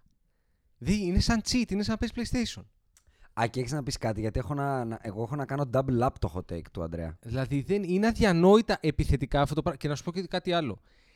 πάρε. Και το έχουμε δει κιόλας αυτό να συμβαίνει. Ο Στεφ, εγώ θα θυμίσω σε όλους αυτούς που μας ακούνε ότι έχει πάρει και ένα πρωτάθλημα χωρίς τον Durant. Θέλω να δω αν ο Άκης έχει να προσθέσει κάτι, γιατί εγώ σου λέω Ο έχω να κάνω Durant double up σε με σένα, όχι να συμπαίχτη διαφωνήσω. τον απαταιώνα, τον απαταιώνα και το Harden για ένα διάστημα. Δεν έχει πάρει πρωταθληματάκι χωρίς τον Στεφ. Δεν έχω καθόλου να διαφωνήσω. Καθόλου. Επίσης, επειδή τον Durant. Και... δε- δε- δε- δε- ε, μου- Δεν μπορώ καν να τους βάλω στην ίδια σκέψη επιθετικά. Εγώ, θα πω αυτό που έλεγα πριν ξεκινήσουν οι Podbusters λοιπόν. Και θα πω ότι όταν ο Στεφ, μάλλον μέχρι ο Στεφ να πάρει δίπλα του τον Durant, δεν έβλεπα κανένα ανταγωνισμό με οποιονδήποτε άλλο αθλητή που, έχω δει, που έχουν δει τα δικά μου μάτια εκτός του Μάικλ Τζόρνταν. Ο Στεφ, αυτό που βλέπω στην εποχή που παίζει, γιατί κάναμε μια συζήτηση πριν off the record περί ομάδων από διαφορετικές εποχές κτλ. Bulls Warriors και ούτω Ναι, καθεξής, ναι, ναι. Όλα αυτά λοιπόν που λέω τώρα τα κρίνω με τις εποχές. Ο Στεφ στην εποχή που παίζει, η επιδραστικότητά του στο παιχνίδι, το πόσο αλλάζει το ίδιο το σπορ και πόσο ο καλύτερος πέραν του δεύτερου είναι, το έχω δει μόνο από τον Μάικλ Τζόρνταν και θεωρώ ότι κατέστρεψε το μύθο του, τον κατέστρεψε δεχόμενος στον Kevin Durant δίπλα του. Ίσως το έκανε από την ανασφάλεια ότι να μην τζακώνω κάθε χρόνο για το πρωτάθλημα και ας έρθει ο Durant να τα παίρνω χαλαρά. Ίσως το έκανε γιατί ζορίστηκε τη χρονιά που το χάσε από το Λεμπρόν όπως το χάσε και είπε όπα να μην το μπορώ να το χάσω με κανένα τρόπο. Δεν ξέρω, αλλά εάν, ολοκληρώνω, Ναι. Εάν ο Στεφ είχε συνεχίσει χωρίς τον Durant και ας είχε πάρει ένα από τα δύο επόμενα, θα είχε αυτή τη στιγμή καν- καμία ρητίδα πάνω του τέτοιου είδους. Πήρε στον Durant, δεν μετράνε κτλ. Unanimous MVP, δύο συνολικά και σίγουρα ένα finals. Να σου πω κάτι. Θα σου πω γιατί θα διαφωνήσω.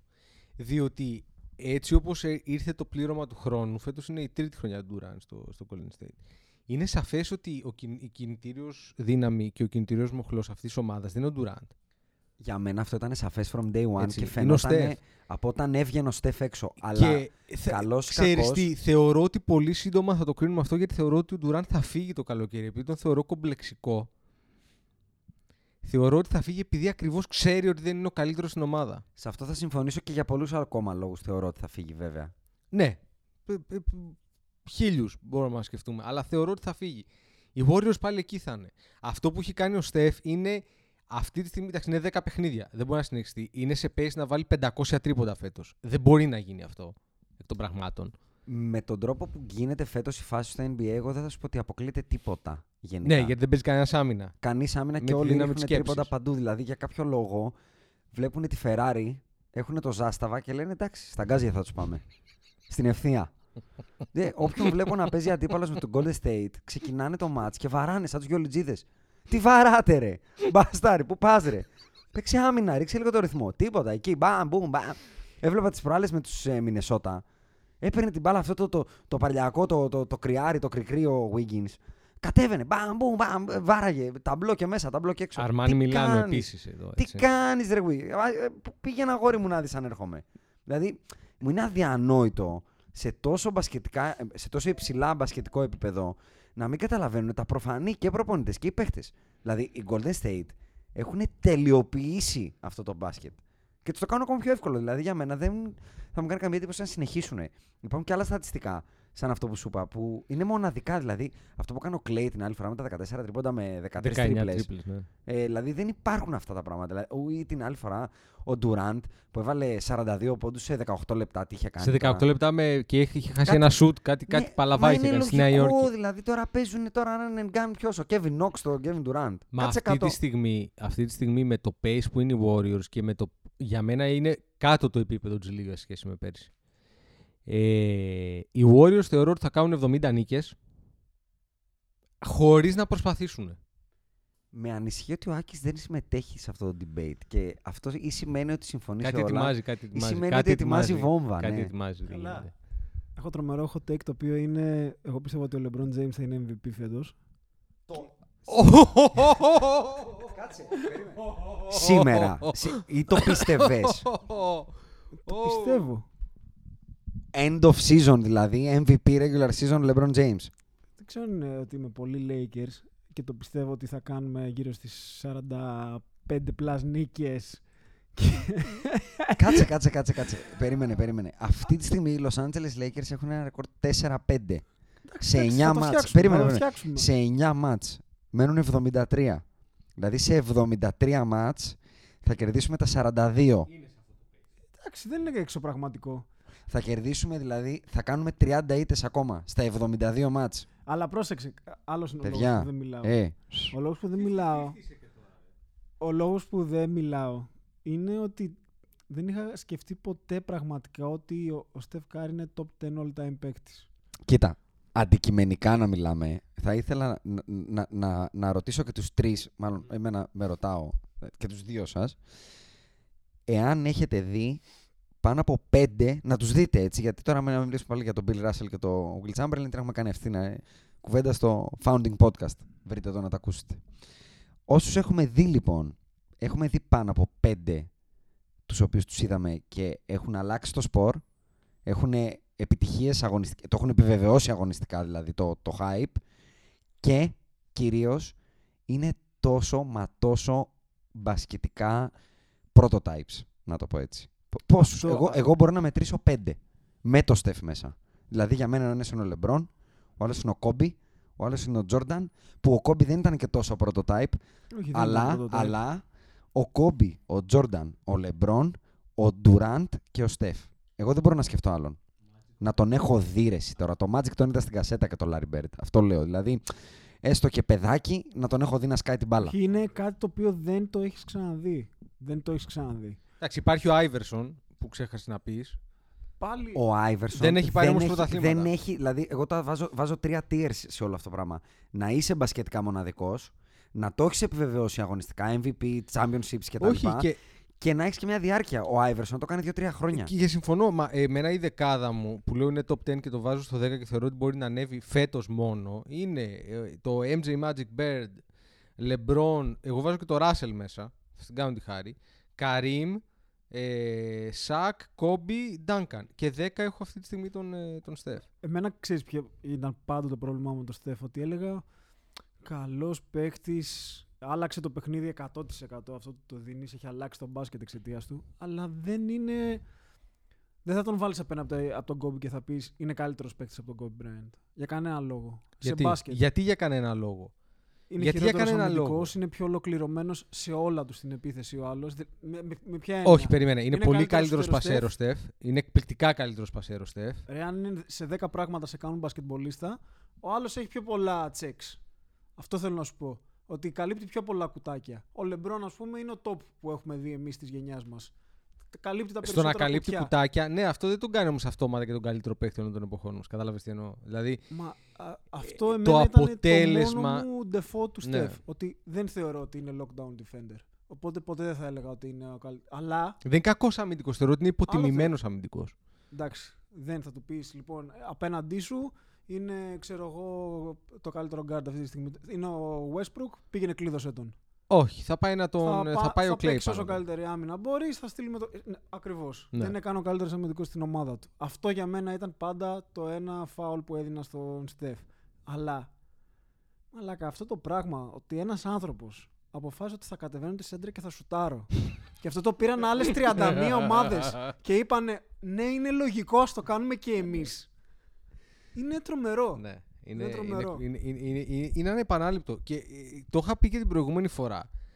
Ε, πραγματικά βλέπετε Warriors. Όλοι όσοι ακούτε και όλοι εδώ και ό- βλέπετε Warriors γιατί όταν αυτό σταματήσει να υπάρχει θα μας λείψει πάρα Εγώ πολύ. θα πω ότι μας το χάλασε θα ο μας Kevin λείψει Durant. πάρα πολύ. Θα μας λείψει, αλλά δεν θα ξεχάσω το συνέστημα, γιατί γι' αυτό εγώ πιο πολύ μιλάω. Το συνέστημα του να βλέπω ζωντανά Στεφ Κάρι στην Οκλαχώμα τότε, στη regular season. Το καλύτερο regular season παιχνίδι που έχω δει στη ζωή Δεν μου. θα το ξέρω, το έχω ξαναπεί σε αυτό το μικρόφωνο. Χόρευα στο σαλόνι μου Ναι, σαν ναι, ναι, να ναι. πήρε η Ελλάδα το Euro. Όχι, εγώ σου είχα πάρει Και- τηλέφωνο και κλαίγοντας απ' και, τη λέω τι συγκίνηση βλέπουμε; από το ότι Θεέ μου, με ευλόγησες να κάνω witness μπασκετικό history. Δηλαδή, Ναι, ήταν- ήμουνα πολύ μικρός για να πω ότι έκανα witness στον Jordan. Σε ευχαριστώ που κάνω witness στο Steph και θα λέω στα παιδιά μου ότι υπήρξε ένας τύπος που έβαζε καλάθι και πήγαινε στο, πήγαινε στο time out και του κάνανε τον αντίχριστο το σήμα οι οπαδοί των αντιπαλών για να τον εξορκίσουν. Δηλαδή, Και για μένα το χάλασε. Αυτό εγώ πάντα θα Δεν του- θα θεωρώ του το- ότι χάλασε. Εγώ θα δεν του το θεωρώ ότι χάλασε καταλογίζω τίποτα. αυτό. Εγώ Μου δεν το θεωρώ ότι χάλασε. χάλασε τίποτα. Και θα σου πω γιατί. Όταν ο Τζόρνταν επέστρεψε το 96, Ναι. ο Πίπεν. Ε, Περίμενε. ε, Ο Πίπεν ναι. ήταν στους πέντε καλύτερους παίκτες του NBA. Ήτανε. Γιατί σου θυμίζω ότι την προηγούμενη χρονιά πάει, να, πάει μόνος του να περάσει στη Νέα Υόρκη. Αν δεν είναι, αν δεν είναι στους 5, γιατί τώρα το Mind Palace δεν μπορεί να αναλύσει Ναι, τόσο. είναι στους 7. 10. Είναι στους 7 με 10, ναι. Είναι σίγουρα στους 7. Οκ. Είναι σίγουρα στους 7. Και ο Τζόρνταν λοιπόν, δεν συγκρίνω τον Τζόρνταν με τον Στεφ, έτσι, Οκ, που δεν είναι. οκ, Απλά οκ, θέλω οκ. να πω ότι λέμε για τα super teams, αλλά και οι Bulls είχαν κάνει ένα super team το οποίο απλά ήταν organic. Όταν ο MJ επέστρεψε, Ναι, ναι, ο ναι. Pippen είχε κάνει δύο σεζόν που ήταν alpha male, που ήταν alpha male. Ήτανε. Κανονικότατο alpha male. Ήτανε. ήτανε. Λοιπόν, ε, και επέστρεψε ο Τζόρνταν σε αυτό το πράγμα. Απλά ο Τζόρνταν ήταν μεγαλύτερο να, alpha male. Να πω, να πω ότι ο αντίστοιχος Πίπεν όμως είναι ο Κλέι Τόμψον. Δηλαδή, ο Ντουράντ είναι σαν να πήγαινε δίπλα στο Τζόρνταν, δίπλα ο Τιμ Ντάνκαν ή ο Κόμπι Μπράιαντ τότε. Ή, ε, γιατί αυτή είναι λίγο μεταγενέστερη κιόλας. Όχι, ο δεν Καρλ είναι. Μαλόουν, ο Γκάρι Πέιτον, ο, δεν είναι, ο διότι, Χακίμ. διότι ξεχάσεις, είναι σαν να πήγαινε αντίστοιχα δίπλα του, αν όχι ο Πίπεν, ο... Ρε εσύ, ο Ντουράντ είναι σίγουρα ο τρίτος καλύτερος παίκτης του κόσμου όταν πάει δίπλα στο Στεφ. Συ, α, ε, χωρίς debate. Ναι, Δηλαδή είναι, είναι εντυπωσιακά με διαφορά ο Ναι. τρίτος καλύτερος μετά το Στεφ και το Λεμπρόν. ναι. Ε, είναι σαν ε, να πήγαινε ο Γκάρι Πέιτον αυτό. Δηλαδή να φύγει από του Σιάτλ με το που του κέρδισαν το, τους κέρδισε ο Τζόρνταν και αντί του Ρον Χάρπερ να βάζει τον Γκάρι Πέιτον. Και να έχεις Πέιτον, Πίπεν, Τζόρνταν. Θα χαράγε κάτι στην ιστορία του MJ αυτό; Όχι, αλλά ο MJ, Νιώθω- ο νιώθω MJ ότι είχε είμαστε- κάνει πολύ prove. Πολύ. Ε, Νιώθω ότι ε, το, ε, έχει, έχει χορτάσαμε. χαλάσει κάτι στην ιστορία του Magic το γεγονός ότι είχε τον Τζαμπάρ δίπλα του. Έγινε draft δίπλα του. Δεν έχει σημασία. Ήταν Δεν είναι δίπλα το του ίδιο. όμως. Δεν είναι το ίδιο. Ήταν δίπλα του όμως και μιλάμε για το νούμερο ένα σκόρερ Θα σου πω τι έχει χαλάσει. Θα όλων σου των πω- εποχών. Θα σου πω τι έχει χαλάσει. Ότι πάρα πολλοί τον Magic δεν τον βάζουν καν στην ίδια κουβέντα με τον Τζόρνταν. Δηλαδή τύπου αρνούνται. Ναι, είναι αλλά δυνατόν δεν να έχει, το να, σκέφτεσαι. δεν, είναι να- δεν έχει να κάνει με τον Τζαμπάρ. αυτό. Έχει να κάνει με το ότι πάντα το πρώτο argument είναι ότι έκανε, ότι έκανε δίπλα στο Worth, το Τζαμπάρ και Showtime. ναι, και εντάξει, κι δεν άλλους. ξέρω. Επίσης, ο Magic έχασε και τέσσερις τελικούς, έτσι. Από το Larry Bird. Όχι, έναν έχασε από τον Larry Bird. Για να εξηγιόμαστε. Από τον Larry Bird έχουμε χάσει ένα και έχουμε πάρει δύο. Ναι, ναι. και fact, έχει fact, χάσει fact, ένα fact. από Έχασε τη από τους Sixers, Φιλαδέλφια, ένα από έχασε το από τους Detroit Sixers. και ένα από το Ισχύει, Σικάγο. Ισχύει, ισχύει. Facts. Ναι. Ισχύει. 5 στα 9 έχει ναι, ο ναι, ναι, ναι. Magic. ναι. Λοιπόν, ε, παίζει και αυτό το ρόλο του και παίζει το ρόλο το γεγονός ότι ο MJ η- η- το NBA όταν το γράπωσε, Μμμ. το άφησε όταν σταμάτησε. Το πέτυχε, το έχουμε ξανασυζητήσει εδώ πέρα, σε down years, αλλά όταν το γράπωσε, το γράπωσε και το έπιασε από τα σνιτρομπότια και δεν το άφηνε να φύγει. Σμιτρομπότια. Πολύ καλό. Έχει πολύ καλή γλωσσοπλασία ο Αντρέας εκεί. ε. Ε, θέλω να κλείσουμε τα τελευταία 5 με 10 λεπτά γιατί δεν τους έχουμε δώσει την προσοχή που τους πρέπει ούτε στο προηγούμενο podcast. Το είπα πολύ φευγαλέα εγώ νομίζω ένα μικρό τιτλάκι για αυτούς. Τους ανέφερα μαζί με τους Utah Jazz αν θυμάστε κλείνοντας το podcast Μμμ. σε ένα speed round την προηγούμενη φορά που είπα ότι η Denver είναι η επόμενη μεγάλη ομάδα του NBA και το επόμενο, η επόμενη συνταγή του NBA. Πέντε παίχτες του 8, όχι του 7 σαν τη, σαν τη Βοστόνη. Ξέρεις τι, επειδή δεν είχα hot take για σήμερα, ήθελα να πω αυτό. Ποια είναι στα αλήθεια η δεύτερη καλύτερη ομάδα στη Δύση. Γιατί αυτό που υπήρχε πέρσι στο Houston, που Ναι. έλεγες είναι η δεύτερη καλύτερη Ναι, ομάδα ναι. και θα κοντραριστεί Μμμ. και αν δεν τραυματιζόταν ο CP θα τους Μμμ. πετάγαν έξω κτλ. Μμμ. Φέτος ποια είναι, γιατί η- το Houston απογοητεύει 100%. Να πούμε ότι αξίζει μια μνήμα 10 δευτερολέπτων ότι το Memphis είναι πάλι εδώ και έχει 5-2 και γελάγαμε στο προηγούμενο podcast και λέγαμε μην Καλά, πούμε εγώ ούτε λέξη. το Σαν Αντώνιο περίμενα τόσο καλό. Έλα ρε Άκη. Θα- πρω- Να σου πω κάτι. Πρώτα θα παγώσει ο ήλιος και μετά ο Πόποβιτς δεν θα βρει τρόπο να κερδίζει με δύο All-Star στο roster του. Δηλαδή... έχει δύο All-Star, δύο Ο All-Star, ένας είναι ο Λαμάρκους Άλντριτς All-Star. όμως. Είναι All-Star, Ναι. ξεκάθαρος All-Star. Δηλαδή δεν μπορεί να μου λέτε τώρα All-Star τον ε, ε, Al Horford και να μην είναι ε, Όχι, All-Star είναι, ο... απλά υπάρχουν Eleme- All-Stars Όχι, και All-Stars, κατάλαβες. είναι δύο second tier All-Stars και οι δύο. Είναι, ε, ε, 20, είναι μετά, του, μετά τους πρώτους 10 που είναι οι Superstar. Είναι μεταξύ του 10ου και του 30ου καλύτερου παίκτη του NBA και οι δύο. Και ο του Ντερόζαν Αρκή και ο του Γέρου, Λαμάρκος. Ε, Και του αρκή του γέρου. πολύ εύκολα. Με τρεις παίχτες μπορούσε Δώσε να. μου δύο από το 10 στο 30. Πιστεύω ότι του έδινες τρεις παίχτες από τη Φουενλαμπράδα, τον Ντερόζαν και τον Λαμάρκους και έμπαινε playoff. Ο άνθρωπος είναι καθηγητής της regular season. Εκεί που οι άλλοι πάνε για champagne campaign, αυτός κατεβαίνει και λέει: Οπ, μια νίκη. Οπ, φέρει κι άλλη μία. Φέρει κι άλλη μία. Απλά μετά όταν σοβαρεύουν τα πράγματα Καλά, και μπαίνεις στα κοίτα. playoff, Πέρα από την πλάκα. Ε, όλοι ξέραμε ότι θα κάνει κάτι. Δεν περιμένουμε ότι θα είναι τόσο καλή αυτό. Ισχύει, λέω. ισχύει. Δεν είναι Ε, τόσο καλή. έχει το μεγαλύτερο του καλό είναι ότι παίρνει το καλύτερο από τον καθένα. Δηλαδή, θα του δώσει ένα dysfunctional τύπο σαν τον Ντερόζαν, θα του πάρει ό,τι μπορεί. Ε, το Rudy Gay, ό,τι, ό,τι μπορεί να μου δώσει. Θα το βρει, θα βρει τα κουμπάκια του, θα τα πατήσει και θα πάρει το 1%, το 1, το 1% παραπάνω από αυτό που έχουν να του δώσουν. Αλλά για μένα, ειδικά το Memphis, μια ομάδα η οποία ήταν περσιακό του box, απλά έβαλε τον Conley φέτος και τον Jaren Jackson. Δεν έκανε καμιά τρομερή αλλαγή. Αλλά βλέπεις ότι Εντάξει, ο Κόνλεϊ ήταν. ε, είπες- αν είπες- όχι ο πρώτος ή ο δεύτερος καλύτερος του παίκτη. Ισχύει, αλλά είπες ένα πολύ ωραίο take την προηγούμενη εβδομάδα που σε αυτό πάνω βασίζω εγώ. Ότι ας πούμε η Μινεσότα βλέπεις πόσοι παιχταράδες έχουν περάσει και ήταν πάντα ο απόπατος, δηλαδή πάντα το παράδειγμα προς αποφυγή. Και θέλω να καταλήξω ότι όταν είναι καλό το organization, Μμ, δεν γίνεται να μην βρει την άκρη του. Δηλαδή Συμφωνώ. το Memphis άλλαξε το Fisdale, λέγαμε έκανε λάθος. Ο Γκασόλ γκρινιάζει, ακούσανε το Superstar, ξέρεις, κριτική, δεν ξέρω εγώ. Μπορεί να μην μπει καν playoff το Memphis έτσι και να κάνει απλά ένα καλό start. Και πέρσι ένα παρόμοιο start είχε κάνει, να σας θυμίσω μέχρι να χτυπήσει ο Conley. Αλλά δείχνει ότι είναι ένα solid, solid ας πούμε, πράγμα με αρχή και τέλος. Και για να καταλήξω στο Denver. Το Denver αυτή τη στιγμή έχει 8-1 ρεκόρ. Η μόνη του ήττα είναι μέσα στο Golden State. Από το Golden State. Την καλύτερη ομάδα του NBA. Έχουν κερδίσει πολύ καλές ομάδες όπως η Utah Jazz χθες που κερδίσανε χαλαρά γιατί το είδα το match. Και για μένα... Stop, σε διακόπτω. Ναι, Γιατί και αυτό ήθελα να το συζητήσουμε. Είναι η Utah Jazz overrated; είναι αυτό που είπες στο Και ο προηγούμενο Mitchell. για μένα δι- ε, είναι, διαφορετική, είναι διπλή ερώτηση. Ο Μίτσελ πάει για μένα στην κατηγορία που είπα πριν το δικό μου hot take, ότι το NBA πάει με το ζόρι να δημιουργήσει υπερπαίκτες. Εντάξει, ρε, εσύ τελειώνει. ε, ε, ε, Καλά κάνουν, θα πω εγώ. Ψάχνουν τον επόμενο. Ε, εντάξει. Ναι, αλλά παιδιά, δεν είναι αυτός τώρα ο κάθε Donovan Mitchell Δεν και είναι, Jason όχι, Tatum. όχι, δηλαδή, δεν είναι. παίρνουν τώρα αποδόσεις της regular season για να μου φτιάξουν μύθους. Και έρχονται τα γάλατα και σφίγγουνε και βγαίνουν οι άντρες στο παρκέ και πάνε τα παιδιά για ύπνο. Δηλαδή, για το Θεό. Άρα είναι overrated η Utah; Όχι, δεν είναι η Utah. Ε, η Utah για μένα είναι αυτό που είπα στο προηγούμενο take. Ακόμα το πιστεύω. Είναι η San Antonio Spurs της επόμενης δεκαετίας. Δηλαδή μια ομάδα με αρχή και τέλος, με σ- πολύ σωστό organization και, και δομές και κυρίως ένα προπονητή ε, με βίτσα, να το πω έτσι. Που αυτό είναι πολύ σημαντικό για το NBA, που είναι όλοι χαλαροί και χαβαλέδες. Θα τη βρει την άκρη του, ψάχνεται ακόμα. Είναι εμφανές αυτό φέτος ότι ψάχνονται, γιατί φέτος οι απαιτήσεις είναι αισθητά μεγαλύτερες, αλλά πιστεύω ότι θα τη βρουν την άκρη τους και δεν ανησυχώ. Αυτό όμως που εγώ βλέπω να μην το συζητάει το NBA και για μένα είναι ξεκάθαρα επειδή είναι στο Denver. Δηλαδή, αν αυτή η ομάδα ήταν. ε, Καλά, δεν το συζητάω να ήταν στο LA, αλλά άμα είχε κάτι εμπορεύσιμο δυνατά, δηλαδή έναν superstar παίχτη. εμπορεύσιμο.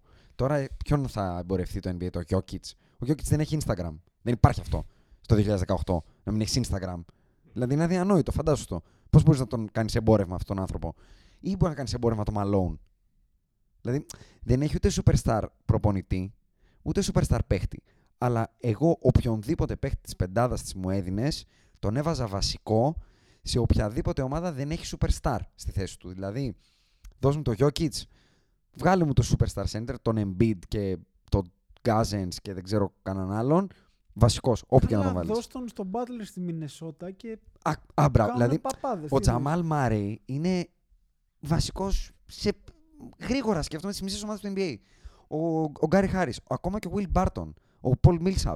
Είναι όλοι παίχτες του 8. Είναι πολύ καλύτεροι ατομικά παίχτες Κάτσε. από τη Βοστόνης Α, οκ. που είπα πριν ότι είναι το 7. Δηλαδή δεν, δεν μπορεί κάποιος να μου πει ότι προτιμάει τον Al Horford από τον Jokic, τον Marcus Morris από τον Millsap ή τον Jaylen Brown από τον Gary Harris. Στο μόνο που τα στείλουμε είναι με τον Tatum και τον Kyrie, με τον Jamal και τον ε, Barton. Αλλά οι άλλοι είναι διαπλανητικά καλύτεροι. Άρα, Και έχουν και πάγκο. Σοβαρό πάγκο. άρα, Πολύ σοβαρό. Με Άρα. Isaiah Thomas ακόμα να μην έχει πατήσει παρκέ.